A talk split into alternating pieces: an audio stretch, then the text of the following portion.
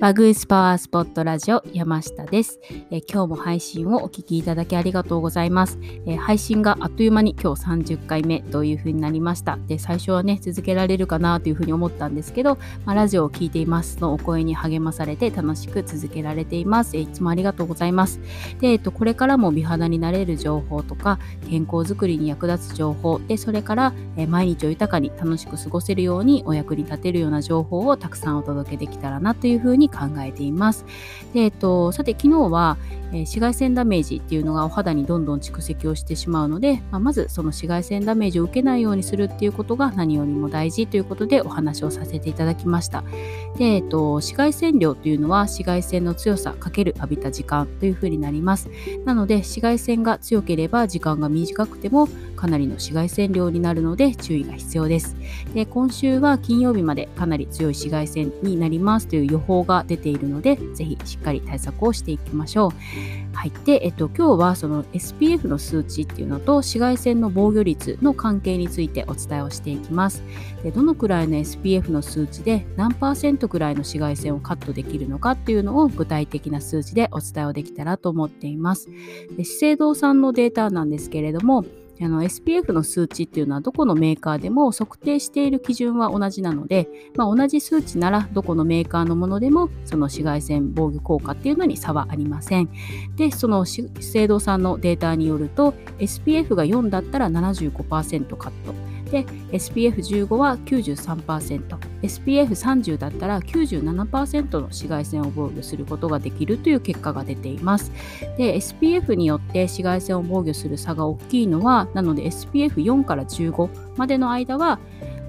結構差が大きいですね。SPF が4だったら75で、SPF15 になればもう 93% はカットしてくれるのでですね。で、この SPF15 以降になるともうほぼほぼもうこの横ばいになってきます。なのでその効果は大きく なれば大きくなるほど、さほど変わらないですね。じゃあ、このデータを具体的にどう日焼け止め選びに生かしたらいいかっていう風なことなんですけど、SPF の数値っていうのは高ければ高いほどお肌体力をちょっとやっぱり消耗するというふうに言われています。なので日常生活程度なら30から40ぐらいで十分です。で、紫外線でちょっとお肌が、赤くなりやすいという方は少し高めの SPF の数値をお選びいただいた方がいいですね。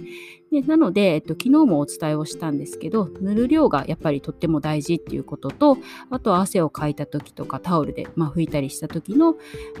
はですね、もう一回塗り直しをしていただいたり、あと今の時期だとマスクで擦れやすい部分っていうのは落ちやすいので、その擦れてしまう部分っていうのは時間が経った後にもう一回上から重ねて塗るっていうのをぜひやっていただきたいなというふうに思っています。で、汗をかいたりとか擦れたりした場合っていうのがその塗った直後に比べたら日焼け止めの効果っていうのは半減するというふうにも言われているので、重ね塗りですね。時間が経ったらもう一度上から塗るっていうのは少し気をつけてやっていただけたらなというふうに思っています。で、毎日少しずつの紫外線だったとしても浴びた量の紫外線とその時間によってお肌に蓄積してしまうので、ぜひ明日以降のお肌のために今日対策をお願いします。先日紫外線のセミナーで最新の対策とか治験結果などについても講座をちょっと受講をしました。で、あと、環境省の方でも出ている紫外線環境保険マニュアルっていうのでもいろいろとちょっと情報を調べています。なのでまたこの配信で特に夏場は紫外線対策についてデータをご紹介しながらまたお伝えをしていけたらというふうに思っています。はい、ということで今日の配信が少しでもあなたのお役に立てたら嬉しいです。では今日も素敵な一日をお過ごしください。